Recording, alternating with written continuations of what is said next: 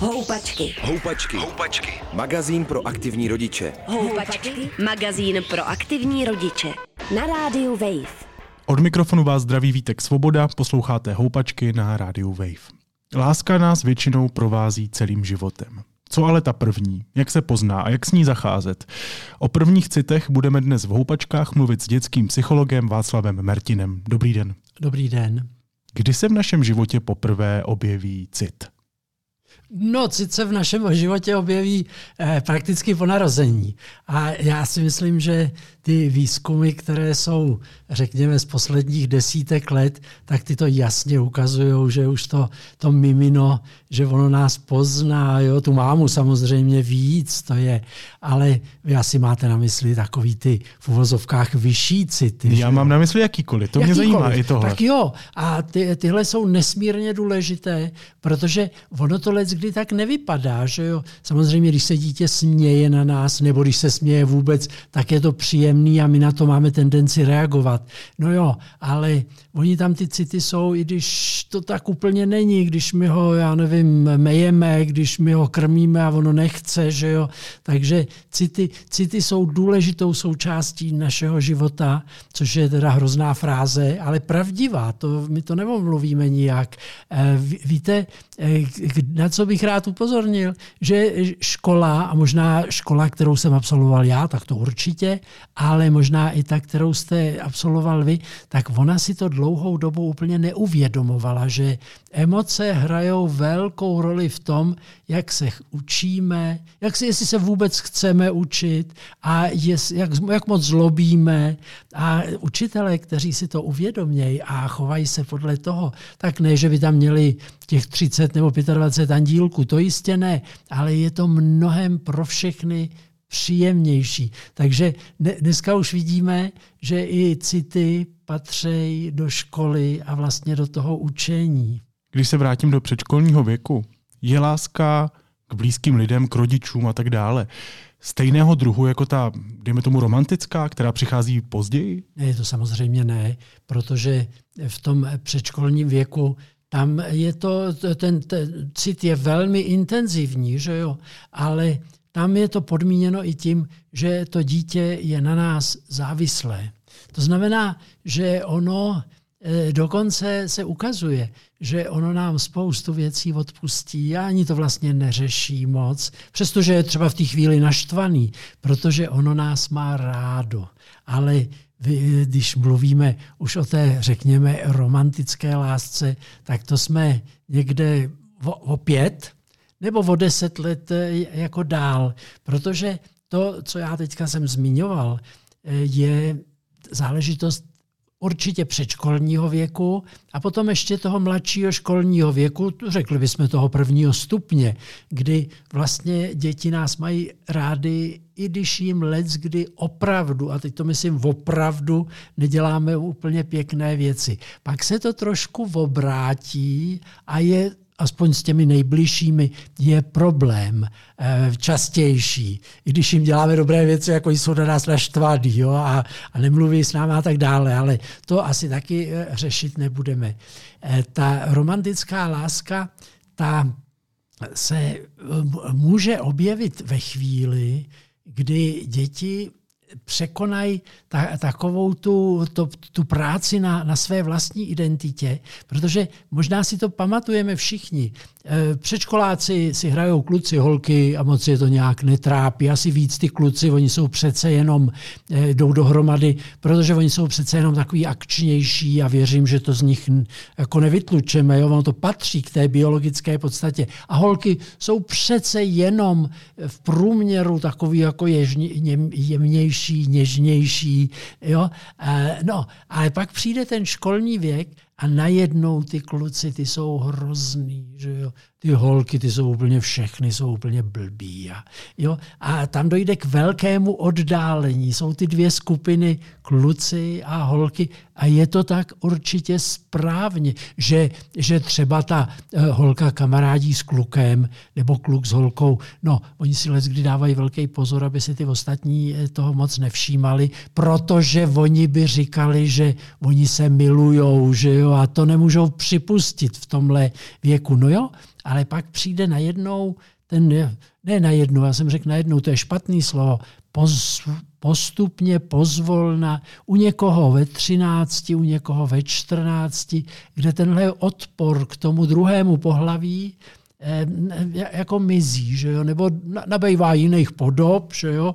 ale najednou se objevuje to, že má, jsme už tak vyspělí v té době jako děti, že eh, najednou na tam láska mateřská, respektive láska k rodičům, prarodičům, tak se už transformuje do podoby, že už i ten vrstevník, se kterými navazujeme eh, jako kus intimnější vztah. Ne, nemusí to být jenom teda úplně vrstevníci, nemyslím ze třídy, ty jsou opravdu někdy i, i, i v tom pozdějším věku jsou ty kluci, holky jsou přece jenom vyspělejší, že jo? Takže ty kluci, oni jsou, oni jsou takový pitomí. Takže oni třeba vzlížejí k někomu staršímu o trošku, ale tam už jsou ty, ty děti schopný něčeho trochu jiného, jiného, jiného citu. A tam začíná to, co jsme věřím zažili úplně všichni v nějaké podobě a, a někdo možná, byť vy jste možná řekl první, láska, ale ono možná těch prvních je, je, je, není to, nemusí to být jenom jedna. Jo, je to velmi intenzivní jako vztah, kdy jsme, jsme nejradši byli s tím dotyčným kdyby to šlo furt a meleme ty řeči, který, když se na to dívá člověk potom s odstupem, pokud si pamatuje, tak to jsou opravdu let, kdy takový plky, ale jsou strašně důležitý.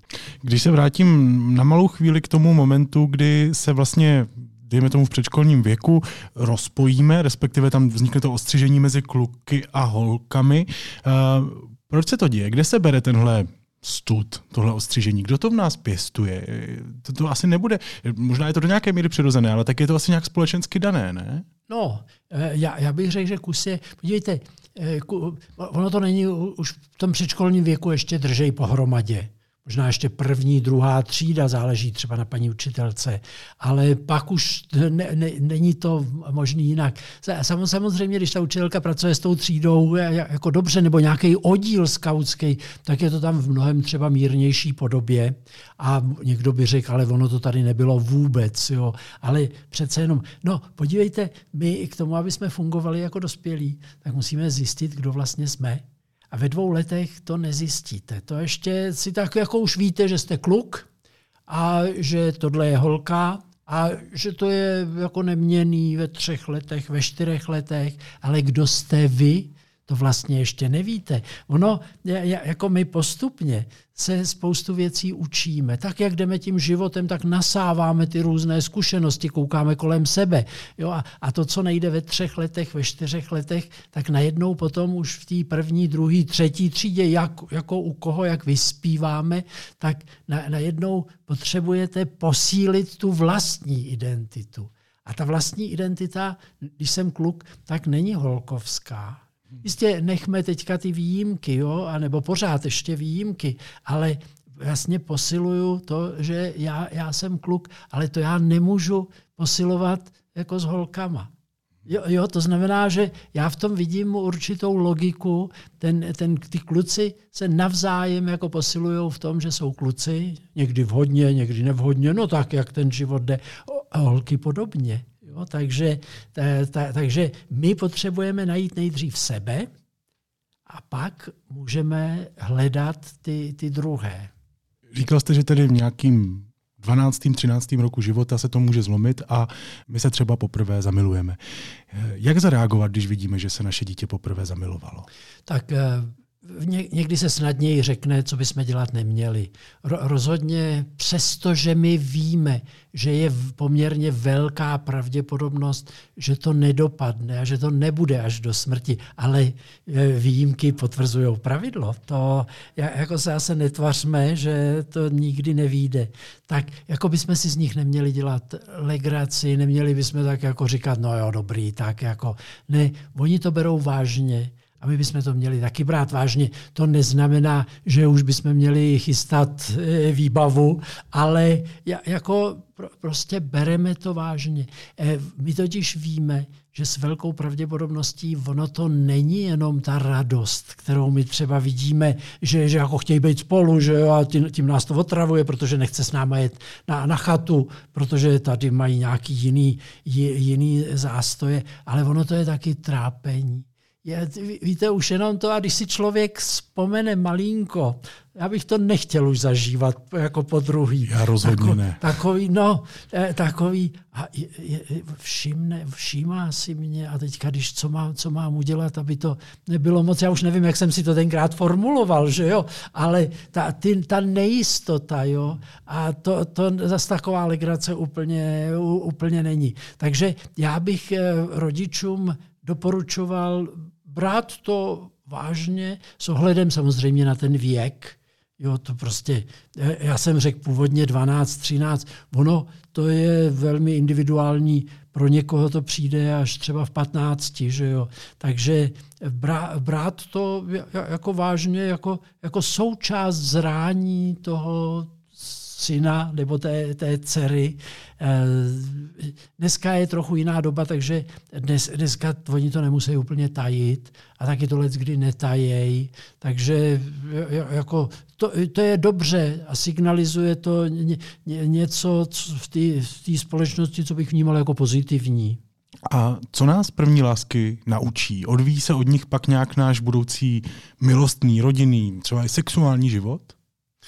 No tak vzhledem k tomu, že jsme mluvili o těch 12-13 letech taky, tak bych zůstal u těch jako nejběžnějších zkušenostech. Hleďte, ka- každá takováhle jako zkušenost, a nejenom z té první lásky, ale i potom z těch pozdějších, které jako nevídou, tak věřme, že se něco naučíme. My se jako učíme co máme dělat, jak máme reagovat, protože vidíme, jak ten druhý reaguje na ty naše někdy opravdu jako neumělé pokusy. Tady mě je malinko líto, že škola eh, pořád ještě ne, nevzala na vědomí, že tohle je důležitá součást našeho života. A já si nemyslím, že by měla jako vést k tomu, aby jsme se zamilovávali a je to, to jako k té technologii, ale přece jenom vzhledem k tomu, že škola připravuje pro život a tohle je život, nejenom ta první láska, ale i ta druhá, třetí, nebo ta, která vede potom k partnerství a k manželství a k dětem, že jo, tak já si myslím, že by se tomu mělo věnovat větší, vě, větší pozornost. Protože, víte, jako připustme, že ty první lásky z pravidla nějak jako končejí dříve či, či později se ukáže.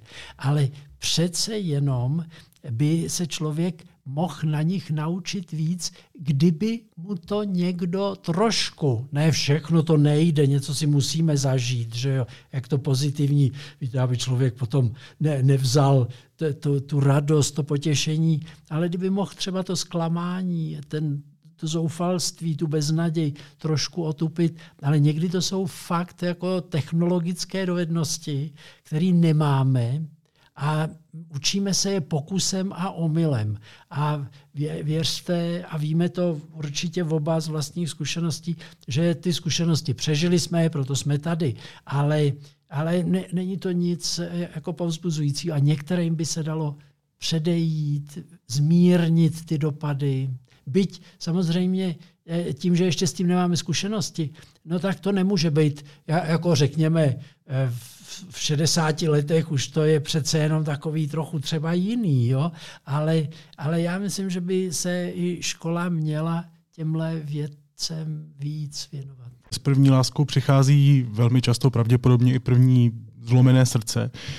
Um, co tahle zkušenost přináší a jak reagovat jako rodič na tohle zklamání? Já mám rok a půl starého syna, vůbec si neumím představit, až přijde ten čas, že mu budu vysvětlovat zlomené srdce. Eh, já si nejsem jistý, že mu ho musíte jako vysvětlovat. Třeba jo, třeba budete mít takový vztah, že on vám to takhle řekne a, a co mám dělat, se vás zeptá, ale já, já si myslím, že platí něco, co bych řekl, že platí celé dětství. A dokud ty rodiče žijou, tak to platí, když už vám je x let a už jste dospělé a máte svoje děti, eh, rodiče by měli vždycky jako podpořit, neměli by nad tím mávat rukou, jakože no jo, jasně, za prvé jsem to říkal, za druhý takhle to prostě je, s tím se musí smířit. Ne, já tomu rozumím, že to je, že to je jako strašná komplikace. Já s tebou soucítím. A teď něco, rozumíte, to už záleží rodina od rodiny, a pojď, pojedeme, já nevím, třeba na kole. Ne, ne že by se to tím vyřešilo, jo, to, hleďte, i zklamání, a smutek patří k životu. Jo? To se zase netvařme, že věř, a věřím, že to tak nebude nikdy, že se vymyslí nějaká pilulka, rozešli jsme se, lup tam prášek a je, je to v pořádku. To ne, patří to k životu. Ale jde o to jednak, aby to, to dítě mělo a cítilo tu oporu že ano, tak tady je to hrozný, jsme se rozešli, ale my tady jsme, že jo, jako to se nemusíš obávat, my s tebou soucítíme, my dokonce víme, že to, že to teda nemáš ochu lehký, nebo ten váš, že jo, až bude tak, tak veliký, nebo holko, nebo dcero to spíš, a asi. Takže to já myslím, že je, je jedna linie, teda tu, ta podpora, a druhá linie, ne jako říct, hele, ne, nebude, nevěnuj se tomu, děrači něco dělat, ono tě to přejde.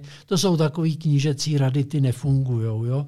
Prostě eh, ono, jako na, nabízet mu, když to dítě je potom už ochotný třeba ně, něco dělat, jo? tak ono, když něco děláte, tak přece jenom i ten smutek se snáší o něco lépe. Ale já bych zůstal u toho, že, že prostě patří to k životu. Jo, když vám někdo umře, tak představa, že, že, že jako dostanete něco a ono druhý den to přestane, nepřestane, bude vás to trápit třeba delší dobu. No, je to život, že jo. Co když se naše dítě do vztahu naopak nehrne, že mu tahle oblast je cizejší? Co to pro něj znamená třeba v kolektivu, když je mu třeba právě 15, 16, 17, zatím nemělo partnera nebo partnerku mm, a vlastně se do toho, mu do toho moc nechce? Víte, my jsme ještě pořád nepřijali to, že se vyvíjíme v životě různým způsobem a tedy i různým tempem. Samozřejmě v této společnosti, teď myslím v této civilizaci, se má za to, že člověk by měl teda vystudovat, něco, co to jde, že jo. Měl by pracovat, aby ho rodiče neživili do 60. Měl by mít taky nějaký vztah, měl by se odstěhovat, že jo, z té rodiny. A takže ono to tam, jako to bereme, že to tam patří. Ale jsou lidi, kteří, já to nevím, já to nemůžu říct z vlastní zkušenosti, ale prožijou zřejmě velmi přijatelný život a, a mají kamarády, mají spoustu různých vztahů, ale nemají ten, o kterém my patrně mluvíme, byť my jsme zmínili ten první, že ale oni ho nemají ani potom eh, jako v životě. Nemají ani děti. Já si to úplně představit neumím, ale to je moje představa, že jo? takže věřím tomu. Eh, tím chci říct, že a asi nám to nedá třeba jako rodičům a ty mladší, ty zaháníme domů, ty starší bychom možná zase vyháněli ně, někam ven, ale jako prostě, když už potom je starší, 15 ještě není starší, jo? ale když už potom je 18, 19 a ono furt se nic neděje, no tak prostě to takhle je. To ještě neznamená, že je nějaký divný. Má to takhle nastavený. Hostem Houpaček byl dětský psycholog Václav Mertin. Děkuji vám, že jste přišel, mějte se hezky. Já děkuji pěkně za pozvání a na viděnou příště. Od mikrofonu se loučí Vítek Svoboda. Houpačky. Houpačky. Magazín pro aktivní rodiče, který sebou můžeš vozit v kočárku. Přihlas se k odběru podcastu na wave.cz lomeno podcasty a poslouchej Houpačky kdykoliv a kdekoliv.